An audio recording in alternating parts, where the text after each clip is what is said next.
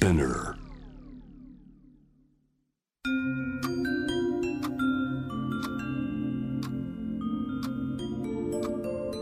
こんなこときっと取るに足らないからと性にまつわることを一人で悩み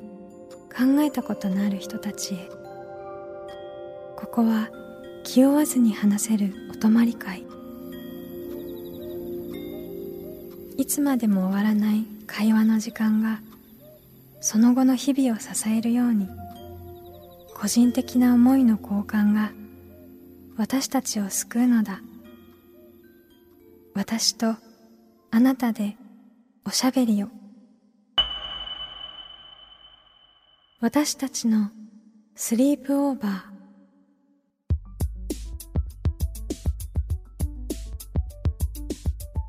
ミーユーの野村夢と Me&You の竹中真希です私たちのスリープオーバーこの番組は性にまつわる悩みや疑問を自分の言葉で自分の温度でゆっくりと心の扉を開きながら話していこう。そんなプログラムです。前回はコンドームの選び方をテーマに現役の保健室の先生でコンドームソムリエとしても活動している愛さんにお話を伺いました。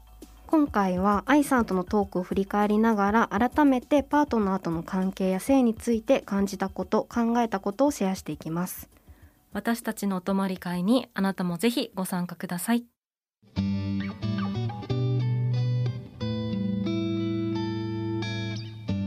私たちのスリープオーバー改めて Me&You の野村夢と竹中真希です。今回は私たち二人でお送りしていきますここまで2回にわたってコンドームの選び方をテーマにスリープオーバーしました。ゲストには現役の保健室の先生でコンドームソムリエとしても活動している愛さんをお迎えしました。はい。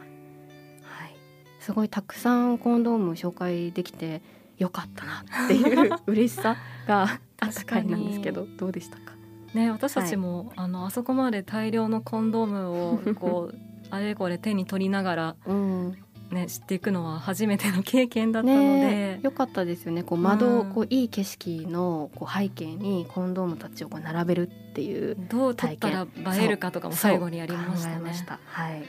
でもあのすごくポイントだったりとかもね、うん、明確に教えてくださったのでなんかやっぱ薄さが一番みたいに思ってたすごい一個の、なんか五角形とかで言ったら一個だけのところで 今まで考えてたかもみたいな。ね、はい、図のやつでそう図のなんかこうグラフみたいな言うと薄さバーンみたいに思ってたけどそうじゃなかったですよね。それだけじゃなかった。それはね、うん、大きかったですよね、うんうん、あと使った後にこうお互いにフィードバックをし合うっていうのも、はい、こうコンドームという第三者がいれば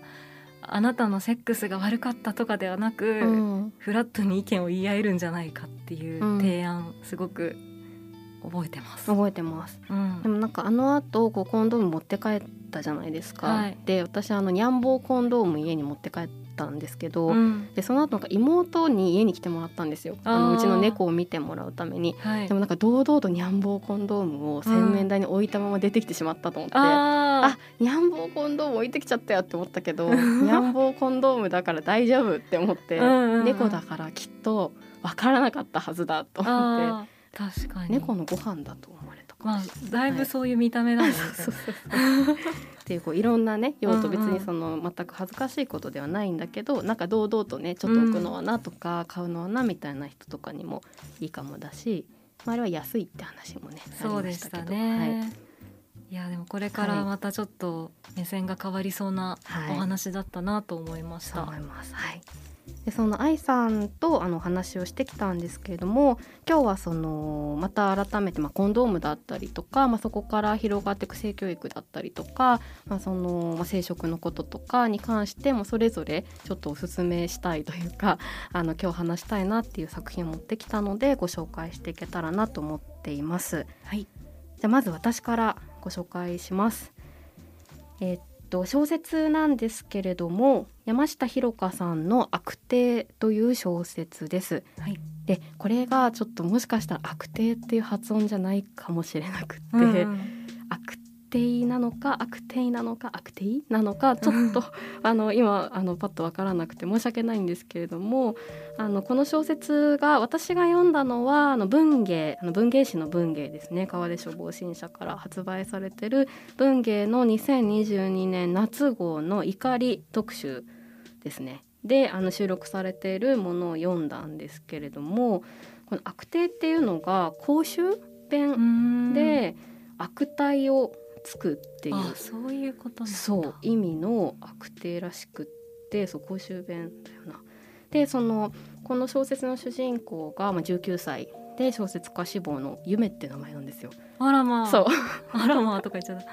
そう。一緒じゃん。でなんかそういうさ名前が一緒とかでさときめくのはさ、うん、もう卒業したと思ってたんだけど。ちょっとやっぱ嬉しいよね。嬉しい。入り込めちゃいそうですね。より一層。より一層。でその主人公ひらがなで夢なんですけど、があの90歳のあのおばあちゃんと同居しててあと自分のお母さんと同居しててであのババアってその90歳のおばあちゃんのこと言ってるぐらいちょっとその、まあ、ババアが、まあ、大変というかちょっとこうエネルギッシュで、まあ、こうなかなか身内にはまあ結構大変なんだけど、まあ、その3人で暮らしてる中の、まあ、すごくその。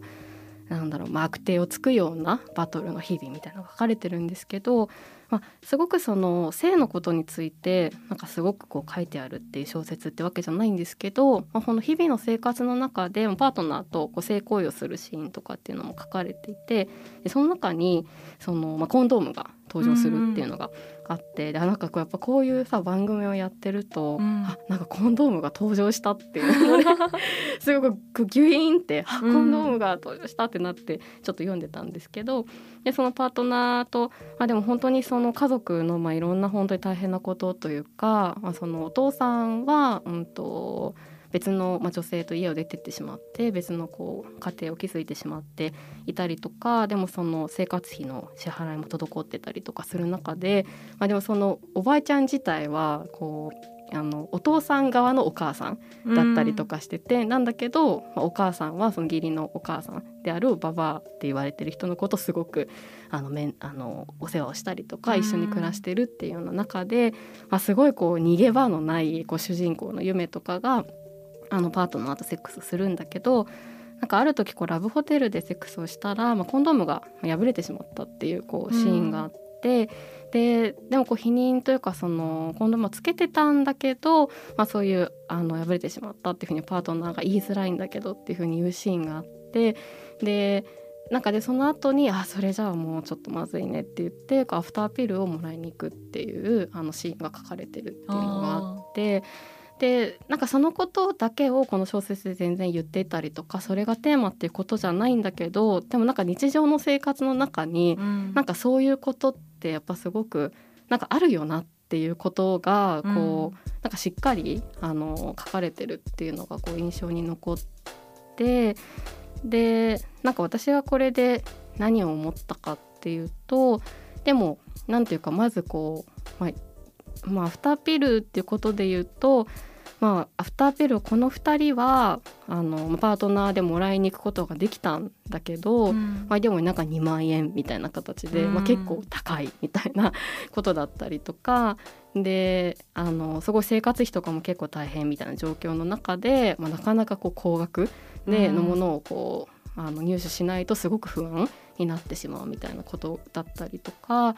であのコンドームもこれもあの小説の中にも書いてあるんですけどもちろんすごい安全性に気をつけてあの作られてるものがあのもちろんベースだと思うので、まあ、ここに関してはこう、まあ、ラブホテルの中でもしかしたらいたずらや細工が施してあったあってもおかしくないみたいな描写があってなんかたまたまそういうあのだからこう、まあ、ホテルじゃなくってちゃんと、まあ、自分で用意したゴムをいつも使って使おうって言ってるじゃんみたいななんかそういうくだりがあったりとかしててそうなんです。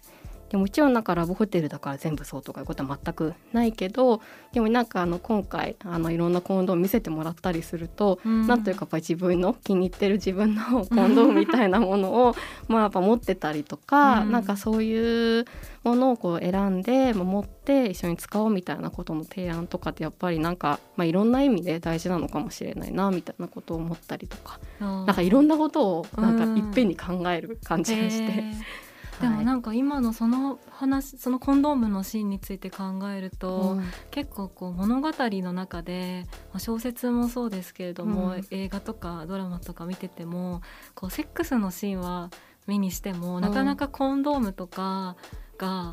こう積極的に出てくるかと言われると、うん、なんか自分がパッと、まあ、例えばさ映画とか見て思い返してみてもさ、セックスシーンとかはすごい頭にあこういう映画で出てきたなとか思い浮かぶんだけど、うん、なんかコンドームをつけてるシーンって言われると、うん、なんかそういうシーンって最近見たのにあったっけみたいな。本当そうですねね、いや本当そう。なんかこの小説やっぱ面白かったの本当まさになんかセックス描写みたいなのほとんどないの、うん、なんかそういう、まあ、あのセックスをしてっていうことは分かるんだけどでその後のじゃコンドームちょっとあの破れてたみたいとか、まあ、そのアフターピルをもらいに行くとかそこは書かれていてでそこから何を考えたかっていうあの主人公が夢が何を考えたかってことは書かれるんだけどそうセックスの描写で書かれるのそこなんですよね。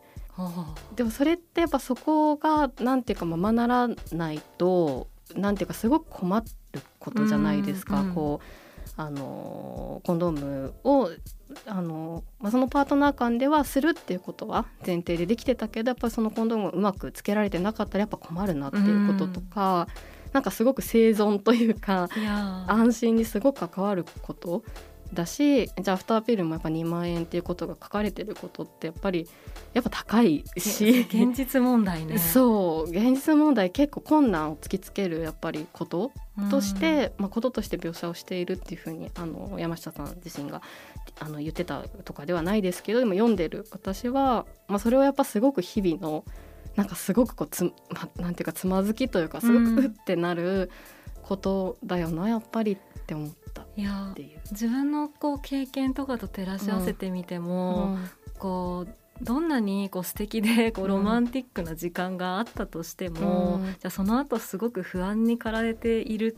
ことだってあるわけじゃないですか。うん。だからでもなんかそこってなかなか描かれない部分でもあるから、こうなんかこうねそんな不安はこうどうにか自分で処理すればいいとか、なんかこう忘れてしまえばいいみたいに思ってしまった経験とかもあるなってのはすごい自分も思い返します。でも本当そうですね。うん、なんでなんかこの小説は本当にそういうなんかたやすい喜びというかになんていうかこう塗りつぶすような怒りとか、まあこれ怒り特集なんですけど文芸誌そのものが文芸自体が、うん、でもなんかそのなんかちょっとしたそういう怒りをなんかこううん、なんかなかったことにしようとするような甘いことみたいのはこの悪亭にも全然なくってもうずっとずっともうずっとずっとすごく大変でずっと戦ってて、うん、でもなんとかなんとかやろうとしてるなんかその主人公だったり、うん、その家族たちっていうままずっと最後まで行くっていうのがなんかすごく印象的。でもそれは何ていうか大変だしやっぱ何とかしなきゃいけないことっていうのがさっきのコンドームとかアフターピルとかもちろんいろんなとこに書かれてるあのいろんなとこ読み解くことができると思うんだけど、うん、でもすごくなんだろうなんか生きる力はあるというか なんかそのごまかごまかさずにそのもう怒ってるし、うん、ごまかさずになんとかもうこう悪手をつきながらなんとかやろうとしてるっていうのが書かれているので、うん、でもこのエネルギーをなんか奪ってはいけないというか。そうだよね、うんうん、怒らずにそう。いねこうそれをそのままにしてしまった時に、うん、起きることとかもまたありますよね。まあまあみたいなね、うん、ことを言って蓋をしちゃうこととかっていうのはやっぱりたくさんあると思うんですけど、うん、なんかそういうものには蓋をせずっていうものが詰め込まれている。小説の中のちょっと性のシーンがあったので、まあ、ご紹介したかったっていう感じでした。あの悪亭は芥川賞のあの受賞の候補作にも選ばれてた、はい、作品で、はい、すごく面白いです。じゃあ次はまきちゃんはどんな作品を持ってきましたか？はい、えー、私は村田沙耶香さんの「地球星人」っていう本を最近読んだのでご紹介したいなと思うんですけれどもなんか村田沙耶香さんの小説すごい好きでで最近あの「信仰」っていうあの短編だったりエッセイが入っている本が出てそれもすごく面白くってその週にまだ読んでなかった「地球星人」も読もうと思ってその週ずっと読んでたんですけれども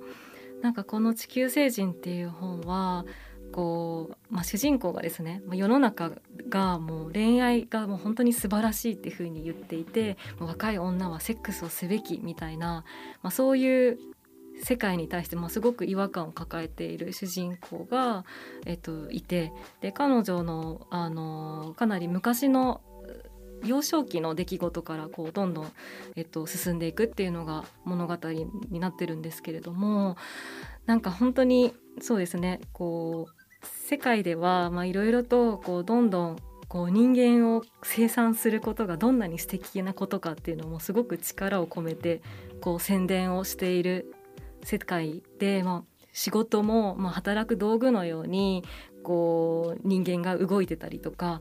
あの生殖する、まあ、機械のようにこう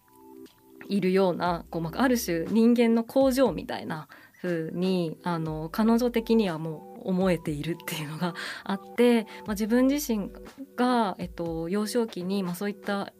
さまざまな違和感を抱えながらこう自分はもう地球の星人ではなくってあのポハピピンポポピア星人だっていうふうにあの信じていくっていうのがあるんですけれども、まあ、それはあのいとことの会話の中で唯一分かち合える2人があの実はそのいとこがの方が実は僕はポハピピンポポビア星人なんだって言ったことをきっかけにあの自分もそうだっていうふうに思うようになるんですけれどもちょっと本当とんでもない結末になるので、ね、なかなかこうあの伝えられない部分も多いんですけれどもなんかその主題が本当にすごく面白くってあの村田さんの小説って本当にそういうこう今生きている社会でのこう正しいとされていることとかこう正常な常識みたいにしてるものがこう一体何なんだろうみたいなことを、まあ、すごくこうこう何も考えずに信じているようなことを暴いていくような作品が多くってあの他の作品とかでもこうセックスをして子供を産むんじゃなくってもう生殖をしてできた子供がセンターに預けられてそこで育っていく子供の話だったりとかなんかそういう子供が生まれる、まあ、生殖の話と性行為だったりとかなんかそういったところのこう絶妙ななんかこう今まで自分たちの生活の中でなんとなくふわっとその辺がもやっとしてた部分がこう物語の中のある設定が与えられることによってあれこれって何が正しいんだっけとか何で自分はこれが正常だって信じ込んでるんだろうみたいなことがすごくこう読んだ後に目線が変わるような作品がすごく多いなっていうふうに思っててで今回この作品をなんかこの流れであのご紹介したいなと思ったのもあの前の放送で愛さんが保険の授業で教えることとして、まあ、性行為に関してあのすごく丁寧に教えるわけではないっていったような話を あのセックスについてねこうコンドームとセックスについてみたいなことをあの丁寧に教えるわけじゃないみたいな話をしてたかなと思うんですけれどもなんかそういったこう自分自身も今まで生きてきた中でこうセックスのこととかを積極的にこう関心持ったりするとこうエロいとかなんかエッチみたいな感じでこう伏せられるのにでも世の中的には子供を産みなさいとかなんかそういうふうにしかも恋愛して結婚して家族という形になって子供を産むことだけが正常みたいな風にされていることのこうなんかそこがこうなんであのセックスはそんなに伏せられてるのになんで子供はすごく産みなさいって言われるのかってところがなんとなくこうずっと違和感に感じてたようなことが物語のこう設定を通じて、まあ、こんな風な世界になったら怖いなみたいなのもすごく村田さんの小説読んでて思ったりもするんですけどでも全然こうかけ離れてるわけじゃなくて本当にこういうことって起きるのかもみたいなあのことさえも考えてしまうようなそんな物語でなのでちょっと今日この話をしたいなというふうに思って持ってきました。はい、確かに。なんかこう村田さんの作品こう読んでるとなんか村田さん自身あとインタビューとかをこう読んだりとかしてもなんかその自分自身もでも村田さん自身もだったりもちろんこう最初から違和感だって思ってることもあるかもしれないけどなんか結構その確固正しさみたいなことをなんか内面化してるみたいなことって結構誰しも何かしらのところではあるというか、うん、みたいなところってちょっとあるじゃないですか。うん、なんかそれこそそのなんか正しい家族像みたいなことも、もうずっとそういうなんていうかものを何かしらで浴びててというか、まあ、それこそ私もなんかなんだその生殖ってなんかちょっと厳かでなんかクリーンなイメージで なんかない雰囲気的に生殖って言われると。生殖って言われるとねなんか色的にはなんか白とか 水色とか水色とか、うん、なんかちょっとクリーンで、うん、ななんていうかこうそれこそなんだろうこうこう産み育って繁何繁栄しなんか子孫繁栄とか、うん、なんかそういう人類存続みたいな、うん、ちょっと分かんないけどなんかちょっとそういう感じででもセックスっていうとなんかいきなりさなんかちょっと凶楽的なさ、うん、イメージだったりなんか不純異性交友、うん、何不純異性交友不純異性交友なんで不純？そう全て不純も異性も、なんかこういうもなんか全部なんかすごい 全てにこうツッコミをこう入れたくなるんじゃないですか？なんかもうピンクなで、ね、もうちょっとなんかこう、うん、いろんな色が渦巻いてるような。感じがあってでもそれもやっぱすごいその子を産み育ててどんどんなんていうかこう人口を増やしていってほしいっていう誰かの願いとあとその正しい家族ですよね、うん、像みたいなのにすっごいやっぱめっちゃ浴びてたんだなっていうことをなんか今の話を聞いてもやっぱ改めて思うというか。ね浴びてますよね。浴びてるんだようん、浴びてるし、うん、今も現在進行形で、まあ、自分たちもアップデートしてるし、うん、多分いろんな場所でいろいろ変化している過程なんだと思うんですけど、ね、でもなんか本当になんでここまでなんかこうつながってないんだろうっていうそこまでなんか真逆というか、今のイメージで言うとさ、あの今の生殖のイメージとさその性行為がなぜか不純異性交友になるみたいなのって、うん、なんかここまで真逆のイメージみたいな。いや本当ですよね。そこにはなんか意図的なものをさ感じますよね、うん、そこまで違うっていうことに関して。ね、うん、なんかこの村田さんの他の作品の「生命式」っていう作品の中で、まあ、それも本当にもうちょっとあの性食だったり性行為の価値観が大きく変化した世界を描いているんだけれども、うん、その中の登場人物が言うセリフで、まあ、受精だって昔はコンドームをつけながらセックスするのがマナーだって母親に聞いたよって言って、うん、で今はつけた方が命を産むためでなく快楽のために交尾するのかと罵られるみたいなそういう世界を書いてて。ありそう。そうそうそう。今後ありそうっていうか、まあ、あの絶対にあってはならない世界だと思うんだけど、うん、まあ、今ねその、まあ、性感染症の予防っていう側面もあのすごくコンドーム大きいっていうことがありますけど、まあ、でもそもそもねコンドームをするっていうことが、まあ、否認というかの、まあ、側面もあるからそんなことするなんてみたいになっちゃう世界があるかもしれないっていう、まあ、SF でもありそうそうそうでもある行き過ぎたそうみたいな。現実の延長線、うん、行き過ぎたバージョンだと、なくはないしある種、うん、他の国とか他の宗教とかだとが根付いてる国とかだとさ、うん、現実そういう本当になんだ結婚した相手じゃないと性行為はとかもあるわけですし、うん、どっちに行くかはわからないですよ。なんかちなみに、本当数日前あの7月の29日にあのカナダの最高裁がの判断で同意なくコンドームを外す行為が性的暴行になりうるという判断が出たらしくって、うん、で同意なくコンドームを外す行為っていうのをステルシングっていうらしいんですけれども、うん、こうパートナーの同意を得ずにコンドームを外したりとかコンドーム使うフリーをしたりとか、うん、なんかそういう行為を言うらしくってでもこういうのってすごくこ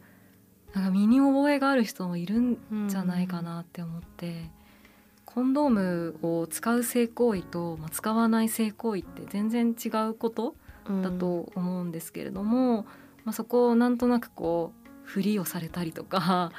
こう雰囲気で取られてしまったりしたらこう同意していた内容がこう覆されてしまうっていうのはね、うん、恐ろしいことですね。恐ろしいことですよね。うんなんかそういうこと何に動揺したのかみたいなことをやっぱりこうもうちょっと細かく考えないといけないなってこう自分にも思いますよね。なんかやっぱコミュニケーションって結構自分の都合のいいように解釈することってあるじゃないですか。はい、なんかでも同意したよねっていう時にじゃあもうセックスに同意したよねっていうすっごい荒い同意だと思ってるとコンドームとか取っちゃえみたいな。いやわかんないよ。わかんないけど、うん、でもそうかもしれないけどコンドームをつけてセックスでみたいな。相手はそう思ってる。とかさ、うんうんうん、いうことをなんか分かんないですごい自分勝手に、うん、でも自分勝手にしてるものをどうしても想像しよう想像しようって言ってもやっぱ限界はあると私は思うんですけどから、うん、なんかそういう判例とかでちゃんとその具体的な何に気をつけようっていうのがちゃんと分かるってすごい大事ですよね。だしこういうことがステルシングっていう名前があるんだっての私も、うん、あの初めて知って、うん、なんかふわっとなんかこう外されるふりっていうのがあるよねみたいなよりかは、うん、なんかそういう名前を知ったりしてるとすごく共有しやすかったりするなっていうのもすごく感じました。うん、そうですね。ね。私たちのスリープオーバー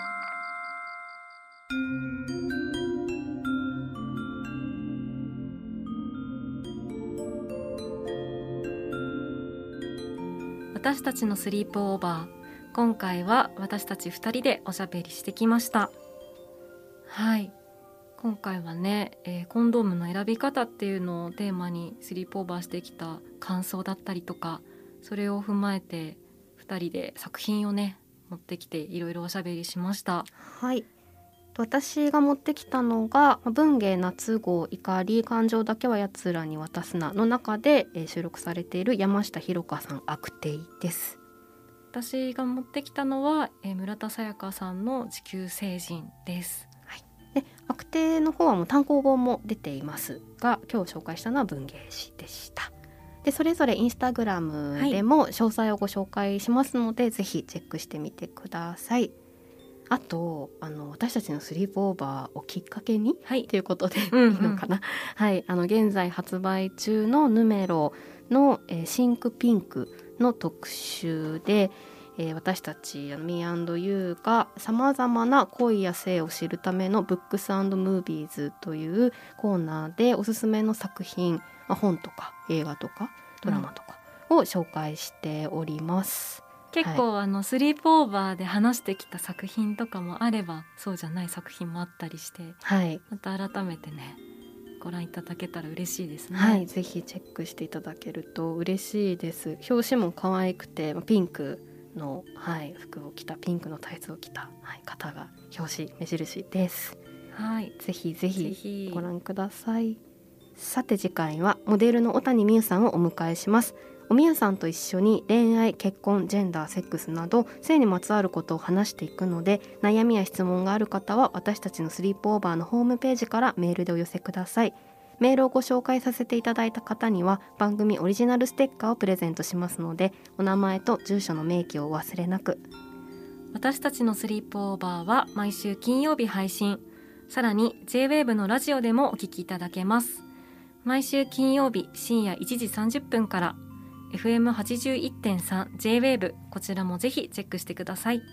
気負わずに話せるお泊まり会次回も私とあなたでスリープオーバーしていきましょうここまでのお相手は Me&You の野村夢と竹中真希でした。